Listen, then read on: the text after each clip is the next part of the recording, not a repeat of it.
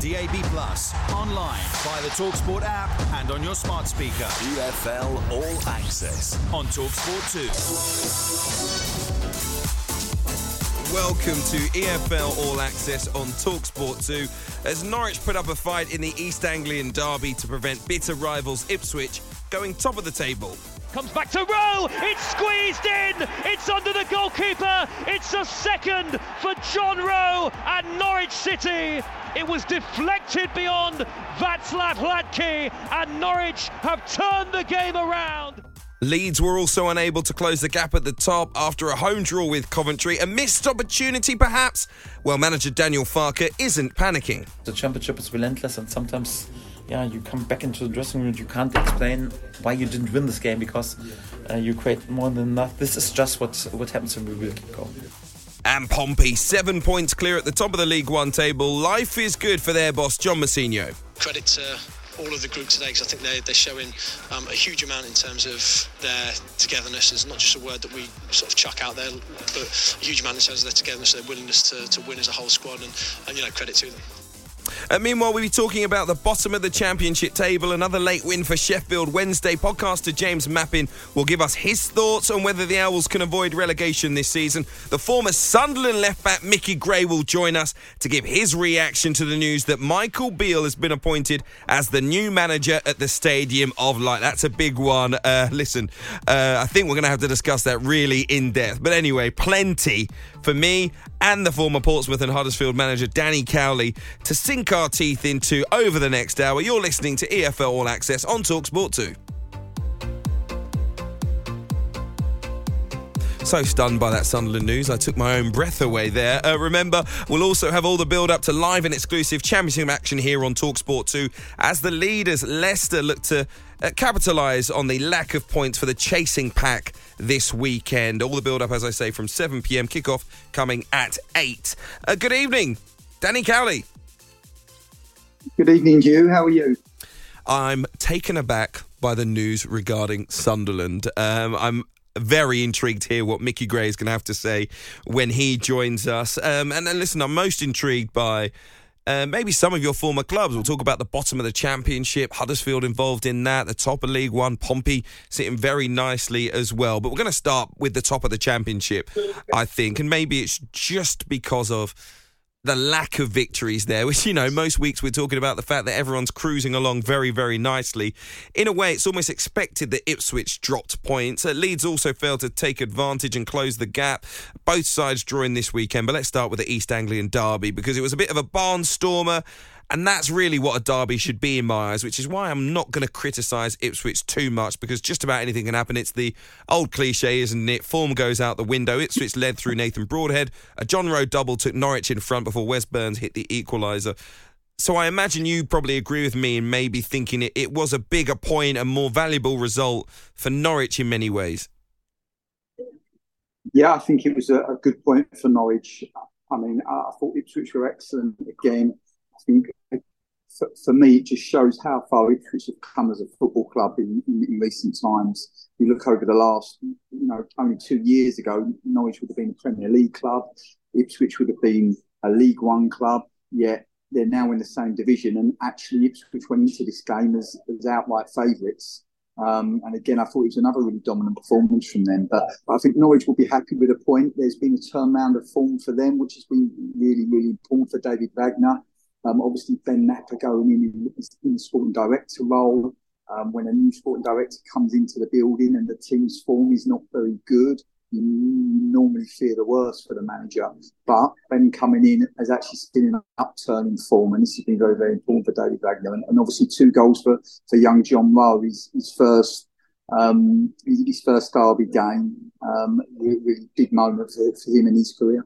Yeah, yeah. I think it was a good one for Norwich City. They never, I think when that first goal went in, you know, you thought if it becomes two, it's going to be a really long afternoon. So just to claw in the match and got they got the goals in key points, if you like, it kept stopping Ipswich from turning that momentum into something that would have seen the game run away from them. So really, John Rowe hitting those goals at key moments, I think personally, and I think you're right. Yeah, they have turned a corner. Big for David Wagner. One defeat in the last seven games. Um, I, I no criticisms in my opinion for for Ipswich. They can't win every single weekend, and as I mentioned, very, very tough in a match like this. Been five years since the last East Anglian derby, so there was always going to be a little bit of extra pressure. Yeah, absolutely. Derby games are always unique games. I don't, I don't. I think Ipswich will see it as a good weekend. Ultimately, of course, they would have liked to have won at home. Um, they would have, you know, they haven't won that derby game for, for a number of years but they had a really, really strong start in the game. And, and like you alluded to, actually Norwich scored in pivotal moments just before half time and just after half time. And when that happens, that can really swing the, the momentum of the game. But Ipswich, you know, stayed really true to the way that they play. Um, Kieran McKenna has just done a fabulous job there with that group of players, and they just seem to have um, so much belief in, in in the group and the, and the way that they play and even when they do hit difficult moments, they have the they have the confidence to overcome that. And I think that's what happens when you you get real consistency and then a real, real clarity over over the game idea. So so been been really impressed with Ipswich, and yeah, obviously they would have been pleased with the fact that that, that Leeds dropped points at the weekend. Leeds United, our next topic. Yeah, the Leeds fans must be really frustrated because every time it feels like they're going to build up that real head of steam that sees them real Ipswich in, they just hit a little bit of a stumbling block there. Three wins, beaten by Stoke. Three wins, a draw away at Rotherham. Three wins, and then defeat in midweek against Sunderland, followed up by a draw at home against Coventry this weekend. Are they actually showing what they need to show if they are to be automatic uh, automatically promoted. We know they've got quality, but there's a little something extra that comes towards a title race. Yeah, I think they'd be disappointed with the last two games for sure. They'd obviously won the previous three against Swansea, Middlesbrough, and Blackburn. Um, and they looked like they were getting real momentum and a real head of steam. Um, and then all of a sudden they lose to Sunderland, and then, and then like you say, a, a, draw with Coventry will feel like lost points for them. I think they'll be more disappointed with the draw than, than probably Ipswich were with their draw. Um, so so no, but I, I, still look at Leeds. I, I look at Danny Farke and, and, and, his experience. He's, a, he's he's he's had real success at this level, and he knows what it takes to get a team promoted. And I just look at the group of players, and, and a lot of those players in that squad have had experience of getting promoted. And when we now going through this Christmas period and we go in towards the back end of the season, this experience is is so important. I think mentality in this title race, the race for automatic, automatic promotion, really is what I should say, is going to be a, a, key thing. We'll talk about how it impacts a team in a few moments' time. But firstly, let's hear from the Leeds boss, Daniel Farke, because up next, an absolutely massive game for his side. Saturday lunchtime, they take on Ipswich, 10 points behind them. We hear it live here on Talk Sport 2. Of course, both sides were unable to win this weekend, so I wonder if that makes it all the more important to Farke. No, because it's also just about three points, like like today. So to have two points more uh, would be even uh, even the same next uh, next week. So it's it's not bigger. If it would be on the forty second game day uh, or forty third game day, that's then it would be a big game. But not after, uh, not even uh, the half of the season is played. Just another chance to win the next points, and we are always greedy to. to win points, especially especially at home, and for that we are even more disappointed. It was not possible to win this game today. I understand his frustrations with the result at the weekend. The best possible response is going to be beating Ipswich to close the gap to seven points live on Talksport 2 at the weekend. Does it all boil down to mentality, in your view, Danny? Well, mentality always plays a part, particularly over the Christmas period with the games coming as thick and fast as they do. Um, player mentality is, is everything, as, as, as we know.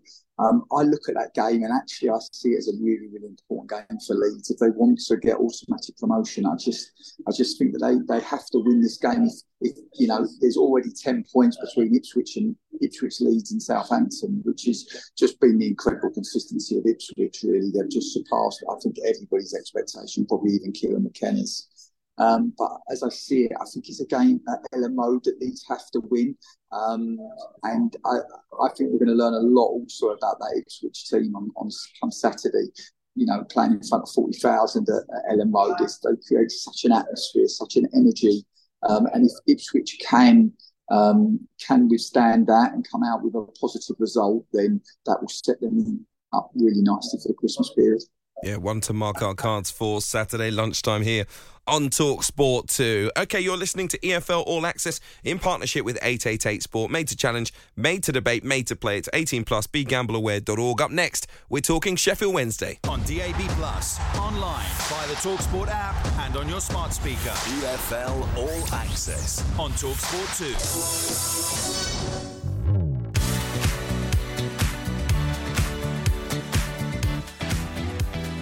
You're listening to EFL All Access on Talksport 2 with myself, Hugh Woozencroft, and the former Lincoln City manager, Danny Cowley. Remember, we've got live and exclusive championship action coming up for you. All the build up from 7 o'clock as Leicester City uh, go to St Andrews to face Birmingham. The leaders, of course, looking to extend uh, their gap at the top, which is currently just goal difference, to three points with victory. Uh, but let's discuss the bottom of the table next. And, well, we have to start with Sheffield Wednesday, don't we? What a game well, I say what a game, what a result at the weekend uh, at Hillsborough. Anthony Musaba's 94th minute goal, giving Wednesday that dramatic late win over fellow strugglers Queen's Park Rangers. The Owls went behind in the 37th minute. Bambo Diaby uh, diverting Ilias Chair's shot past his own goalkeeper, but they equalised really late in the game, four minutes remaining when Bailey Cadamarteri finished well. And then Djeidi Gassama's ball before um, um, Musaba grabbed that stoppage time winner, which sent everyone into absolute raptures, including the manager, Danny Röhl. Uh, let's speak to James Mappin from the Wednesday Till I Die podcast. Good evening. Evening, Hugh. How are you? You all right? I'm all right. I was there at the weekend. It was fantastic. Um, the crowd is always sensational, to be honest, but you felt it really, really meant something. Uh, what was your reaction when that ball hit the back of the net? Oh, absolute pandemonium. um, I mean, we we score late goals, so we certainly do this season. Obviously, the back end of last with the playoffs as well. Um, typically, that's not us. You know, uh, we we normally on the receiving end of, of late goals. But you know, uh, yeah, I was I was sat in the north stand. Uh, I, I, wasn't seated when that ball hit the back of the net. Uh, I'll tell you that I was I was going crazy. And yeah, you're right when you said it meant so much. You know, the game wasn't great. Um, I don't think we are You know, the first half kind of passed us by quite quickly.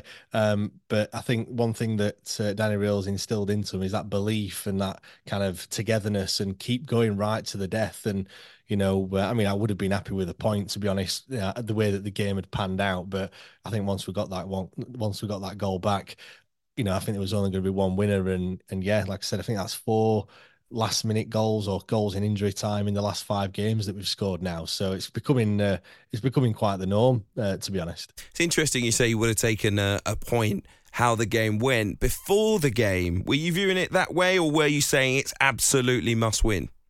Yeah, it was a six pointer, weren't it? You mm-hmm. know, uh, when you look at the gap and um, from you know from us to safety, I think it was I think it was it was eight points I think before mm. uh, before we kicked off. And all right, I know um, QPR weren't eight points ahead of us, but you know if they were to have beaten us, then you know that's another team that, that that's kind of pulling away from us. And even though the, performances have been a lot better under Danny Röhl, uh, I mean, look, the, the bar wasn't set very high, I, I must admit. But you, you, look at it and you think, you know, you need to beat the teams around us um, because that, that's how you're going to get out of the the mess that we're in. You know, that the season's not going to be won away at Carrow Road, um, you know, like we did in midweek. Obviously, we, we lost that game.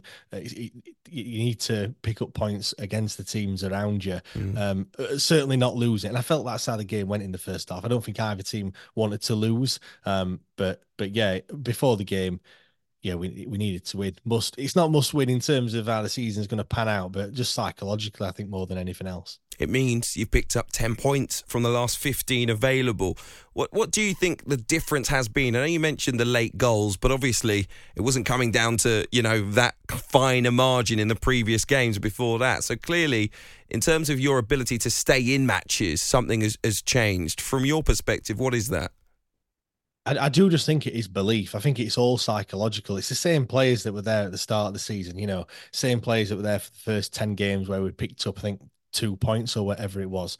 Um, it, you know, nothing else has changed uh, in, in terms of personnel.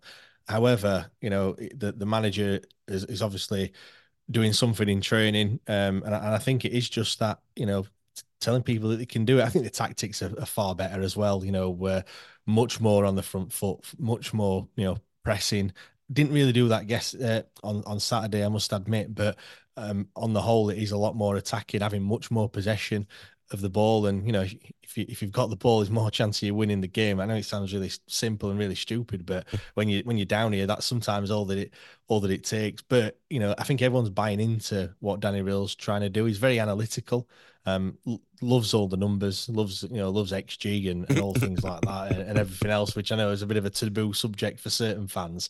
Um, but he, he's he's all over that, and I'm I'm sure he's just instilling that into the players, uh, ramming it down the throats, and and kind of you know when when the sometimes the results haven't gone our way, but you, have seen in the performance that you know if, if we carried on playing like that, you know, we, will we'll be all right. Um, and and we've seen that, you know, in, in recent weeks. You know, the Stoke game again wasn't great, but we stayed into it right at the death. Uh, and obviously, you know, Nick to Nick to winner, which will be vital. And and yeah, it's just it's great to see. You know, uh, like I said, the bar's not wasn't set very high, but we're now we've got a, a young, exciting manager um, that's you know really starting to do things with the players, and I'm excited for January as well, especially if uh, mm. well, as long as the chairman opens his purse strings a little bit. Well, that's an interesting point, isn't it? I was going to ask you really if you feel the mood's beginning to change a little bit, but you know, protests still before the game at the weekend. Um, the results obviously help things a lot, but if you aren't in the market and active and trying to get yourselves out of this situation with just those two or three players that could really help you, do you feel like there will be big criticism from the fans?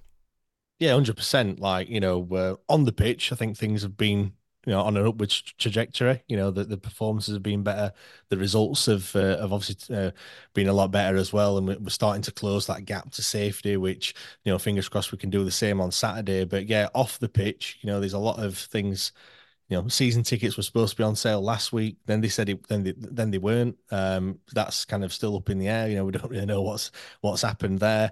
Uh, January is just round the corner. He said he wasn't putting any extra money into the club, um, but then we've got a new head of recruitment and things like that. So you, again, the, the all the things off the pitch that kind of need to align with what's happening on the pitch. Um, you know, the fans will wholeheartedly back the team, you know, right to the death. You, you, saw that at the weekend, you know, the the emotions. I don't know if you, you saw right at the end how mm, mm. fans stayed as well, uh, you know, and, and Danny Röhl walking around and, and clapping all the fans uh, and, and us doing exactly the same to him as well. And um, so on the pitch, it's it's great. It's just off the pitch, you know, there's there's a lot of easy wins that the chairman can can have. Uh, we're not saying that we need to sign a you know a ten million pound striker in, in January. That we're not we're not saying that, but we just need now we've got someone in Danny Röhl who who we believe in and, and fans have fully taken to him in such a short space of time. Now it's now is the time to actually to back him and and see if you know where where that can take us now you know where where that can can get us and obviously the first uh, objective is to to stay in the championship come next season huge game at the weekend against Cardiff. They've only scored once in their last five games. Do you think the team will do it very quickly? Uh, why not? You know, we're we're in almost like promotion form at the moment. Where we mm. are you know we are not down near the bottom. I think that helps us in a certain in a weird way. You know cardiff where they're mid-table 12th i think they are. So their fans and everything will, will, will look to that game thinking well we've got to beat these at the bottom. They're not very good. Um you know bypassing the fact that you know that our recent form is as you've said 10, 10 points from his last 15 you know held the league leaders at at home our home form is is a lot better than what it is away. So yeah, I'm going into that game thinking that we can you know get that gap down to just three points to safety and then it would be a very, very Merry Christmas. And I wish you one too. Uh, thank you very much for joining us. James Mappin from the Wednesday Till I Die podcast. You can check it out, of course, as part of the Talksport fan network. So go to the Talksport podcast feed, wherever you get your podcast from, and you will see a variety of different podcasts there for you. And the gentleman will be with you very, very soon on a Thursday. All of the uh, fan network uh, bringing you the best of the EFL. But that is James Mappin. Thank you very much. Sheffield Wednesday, absolutely flying. We are going to move on on to the big news of the day in the Championship, and it comes at Sunderland. They've appointed the former Rangers boss Michael Beale as their new head coach. 43 years old, he signs a two and a half year deal at the Stadium of Light. You'll remember that he had a brief spell with the Queen's Park Rangers in the Championship last season. He left in November of last year to join the Scottish Giants Rangers, of course. Um, he won 31 of his 43 games in charge of Rangers, sacked on the 1st of October. After three defeats in their first seven league matches this campaign.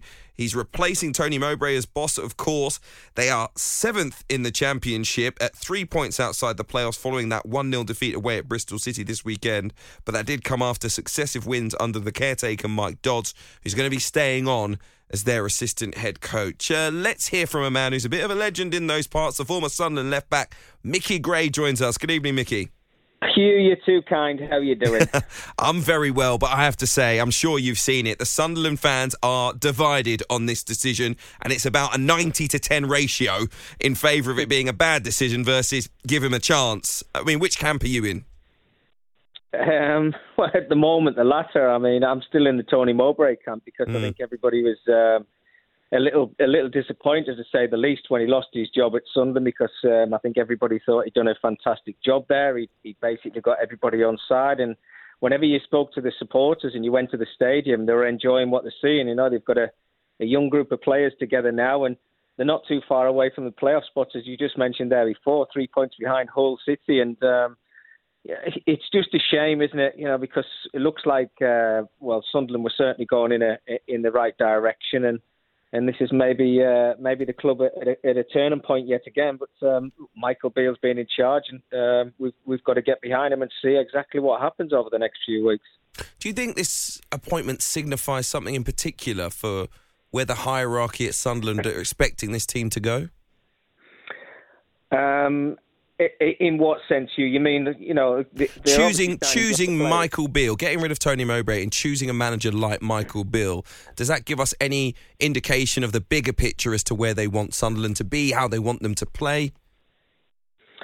Uh, possibly, yeah. Um, I think the surprising thing was that um, when Tony lost his job, there was there was maybe a list of maybe a dozen play, uh, managers, or, or maybe ten 10 managers, and I, don't think Michael Beale's name was actually on that list. Um, if it was, it would have been very far down.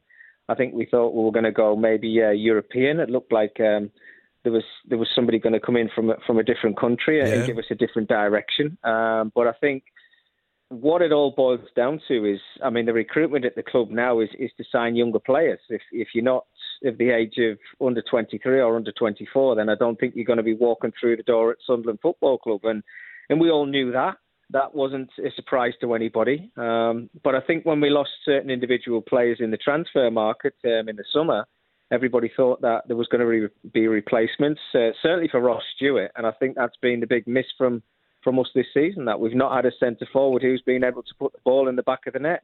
To the, up to this point, maybe, I don't know, 10 to 15 times. I mean, it's been down to people like Jack Clarke and and maybe others in the team as well. Mm. So um, yeah, that was a bit disappointing. So I hope that's something that gets rectified in January. And it's interesting because the Rangers fans' reactions, when I was today looking through forums, social media reaction, they were kind of saying the thing that worried them most was Beale's recruitment while he was at Rangers. They think he wasted an awful lot of money, didn't get those players playing very well, and virtually lost the dressing room of the signings that he had made. So listen, I, I, get it. The Rangers fans are a little bit burnt. Maybe they're they're completely biased when it comes to discussing uh, Michael Beale. But we have to remember that he was appointed as Queen's Park Rangers boss less than 18 months ago. And I don't even want to ask the QPR fans what they think about him. He was meant to be loyal, as we remember. And now he's yeah. on to his third club in the last, like I say, 18 months. So just does that concern you? Yes, it does. Um, I mean, you talk about loyalty there. Look, I think when he went to Queen's Park Rangers and his record isn't fantastic there. I think it was nine wins and nine defeats, and I think there was two or three draws as well when he was at the club. And he was he was fortunate in my eyes to get a job the size of Rangers. Um, we know he'd worked there before under Steven Gerrard, but uh, there was speculation in between that of Michael Beale maybe um, opting to go to Wolverhampton Wanderers, and for one reason or another that didn't happen.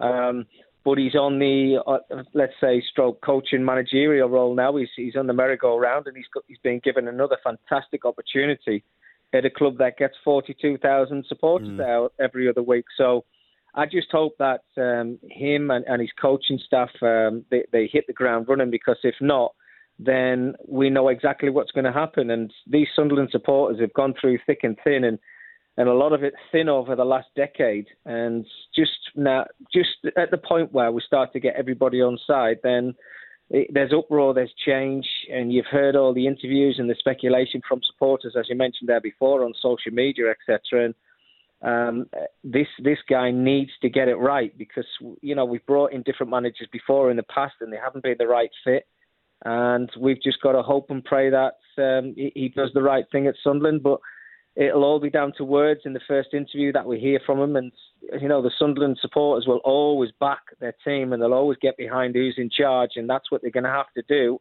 And we just hope that the results start um, coming our way as well. Uh, Micky, when we look at his start, Coventry at home at the weekend, he'll be away at Hull and Rotherham, Preston then at home. Huge game in the FA Cup third round at home against Newcastle United, of course, and then a trip to Ipswich on the 13th. How important are the first few weeks of his time in charge?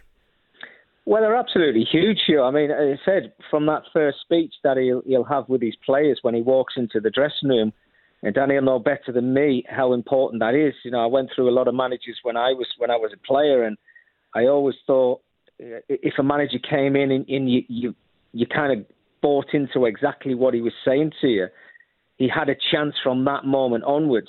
If he does not have that speech and he doesn't get the players on board from that first speech, probably today, I'm sure he would have met some of the players today. Um, and and if that's worked for him, then look, I, I wish him all the best. Of course I do. Um, I just think there's certain managers are very fortunate and, and, and find themselves in very lucky situations um, very early on in their managerial career. I know he's he's done his due diligence and he's worked very hard as, as a coach under some top managers uh, before he actually took charge of Queens Park Rangers and then moved on to Rangers.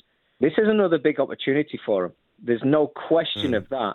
And if the expectations are higher than what Tony Mowbray achieved in getting to the playoffs last season, um, getting to the final, um, sorry, getting to the semi-final and losing against Luton in the second leg, uh, and being three points away from being in the playoffs this time around, even before you get to the December period, then the expectations have to be no less than getting into the playoffs. Mm. Because if he doesn't do that, then he's underachieved what Tony Mowbray's achieved at the club. So he knows exactly what's at stake, and I hope that the club um, I hope their expectations are exactly the same because, um, as as I mentioned before, and Danny's just touched on there as well, they have to replace Ross Stewart.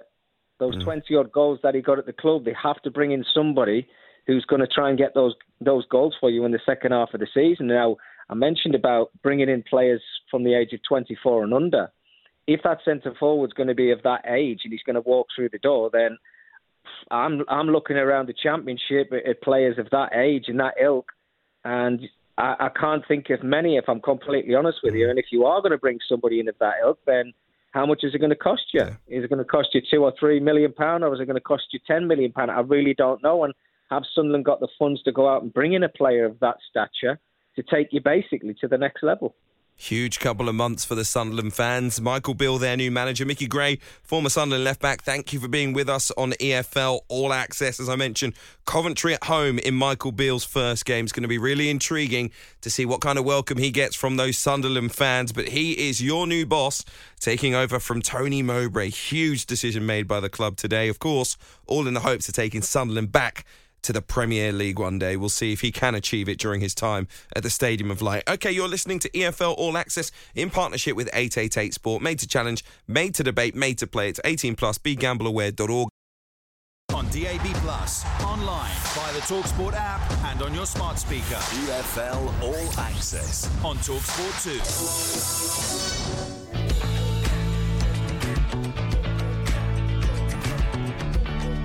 You're listening to EFL All Access. Good evening. I am Hugh Woozencroft alongside Danny Cowley, the former Huddersfield and Pompey boss, is here alongside me. And let's get into League One, Danny. Back to back defeats for Bolton is where we begin. A tough week for them uh, facing uh, Portsmouth and then Bristol Rovers this weekend. Uh, I know you watched the game against Bolton last Monday night. Um, some saying Bolton were, were outclassed in that one. I don't know what you thought about that. And then did that kind of lead into the issues that they faced this weekend? Did they just maybe lose a bit of confidence coming into the game against Bristol Rovers, who, by the way, beat Bolton for the first time since 1989? Yeah, I think actually, yeah, they just lost a little bit of momentum going into the game. I think Portsmouth played really, really well on the Monday night. But again, it's really small margins these games at, at, at any level, but particularly at, at, the top of League One at the moment. I mean, Dion Charles had two really gilt-edged opportunities. One probably the probably the miss of the season, if we're honest, uh, when the score was still at nil nil at Fratton Park, and Bodvarsson had a header. Will Norris makes a brilliant save, and the goal's gaping, and Dion Charles just has to side foot it in, and somehow he side foots it wide. And it was literally in that moment um, the, the game changed and Portsmouth started to get more confidence in the game. They scored at a vital time just before half time, and second half Portsmouth were excellent. And and I think it just took a bit of bit of the momentum out of out of Bolton, and then they obviously played at home. You'd have anticipated them beating Bristol Rovers, but then Santos gets sent off in the first mm. half, and then it becomes a really really difficult game for them. And um, yeah, they suffered, but I think they're a really good team. I think they're probably the most mature team in the division. Ian Evatt's been there a long time. They've got clarity over how they want to play. I think they've recruited really, really well towards that style, and and I still see them as being, you know, for me, I look at the top of the division, and I think it's going to be between between Portsmouth. I think it's going to be between Bolton. I think I, I also think Derby will still will, will still still have something to say in the mm. automatics as as Peterborough, who are on a fabulous run at the moment some very strong teams towards the top of the table. You mentioned Peterborough at second now after that win at Fleetwood. Only one defeat in 15 league games for them. Darren Ferguson, their boss, urging them to show more ruthless uh, ruthlessness really when they're away from home. In particular, they did move into the automatic promotion spots, as I say, with the one 0 win away from home uh, at Fleetwood. Um, they're looking to avoid a repeat of last season. They reached the playoffs and then lost on penalties to Sheffield Wednesday. Um, do you see Peterborough being able to do that? That's the goal, automatic.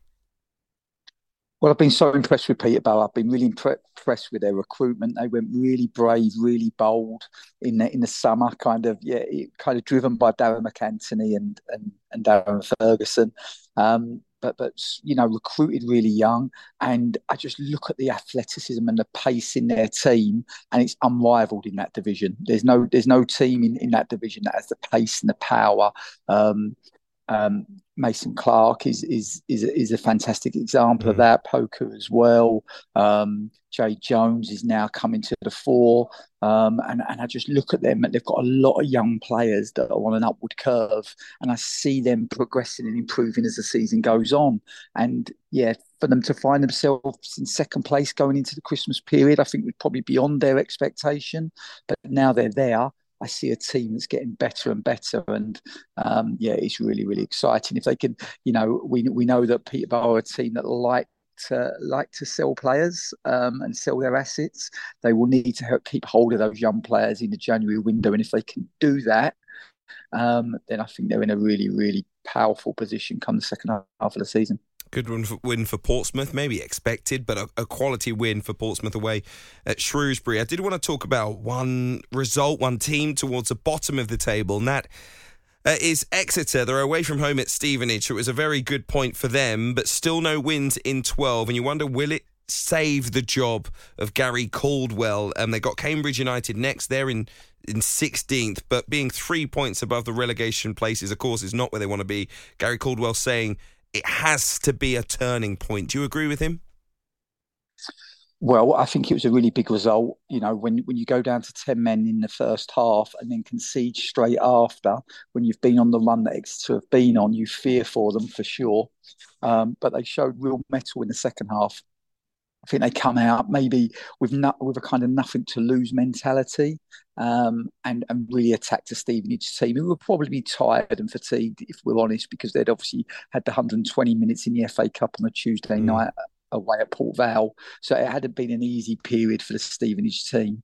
Um, and, but but credit to Exeter because, like I said, when you when you're on the run of form that they've been on and you're down to ten men, it can be very very easy to fear the worst and feel sorry for yourself, and almost the players go into victim mode. But they didn't. They um they regrouped, and it was a strong second half performance and and, and, a, and an important point. And yeah, I, I hope for Exeter that it's a turning point because you know if it's not, then yeah, you you, you certainly fear for them. Lots of good results elsewhere in the division as well. Ethan Chislett's hat trick for Port Vale uh, stood out for me. Great win for them, but also stopped a nine game unbeaten run for Wigan. And I just wanted to highlight it because of the quality of the goals. It was a great hat trick, one that will live long in his memory, I'm sure. Yeah, absolutely. He's a boy that, that we watched a lot when he was at Wimbledon, and um, he's a clever player, really good at finding his own space, um, really good at receiving the ball behind the opposing team's midfield, and you know carries goal it, not just with goals but also with assists. And for, for him to score a hat trick, and, and, and like you've already alluded to, the quality of the goals um, was was really important for Port Vale because again they're another team that have been on a really really difficult run, and they're a team that have got into the lead in, in, games and then been pegged back, as we saw on Tuesday night against Stevenage in the FA Cup. And in that game, to go 2 0 up as, uh, uh, in, in, in the first half and then get pulled back again to 2 all, you started to fear for, for, for Port Vale. But again, they, they were able to find that, that, that winning goal. And I think that, that that's going to be really important important to them and for them for for for for not just the rest of the season, but this Christmas period. If you can hit this Christmas period with momentum, it's so so important because the games come so quickly that if you can uh, can go into them in a confident moment, then I think it can be it can be really important. And a special mention for another Ethan, just before we finish the roundup of League One. Ethan Galbraith, a 94th minute winner for Leyton Orient. Hugely important for them. Their first league win since the 14th of October. Doesn't get much easier, though uh, as they go away to Bolton uh, next up. They, of course, got the victory against Cheltenham Town this weekend. Slightly easier opponent, but again, a fantastic victory for them as they go marching on. Okay, we're going to dive into League Two straight after this. You're listening to EFL All Access in partnership with 888 Sport. Made to challenge, made to debate, made to play. It's 18 plus. BeGambleAware.org. On DAB Plus, online, via the Talksport app, and on your smart speaker. EFL All Access. On Talksport 2. やった!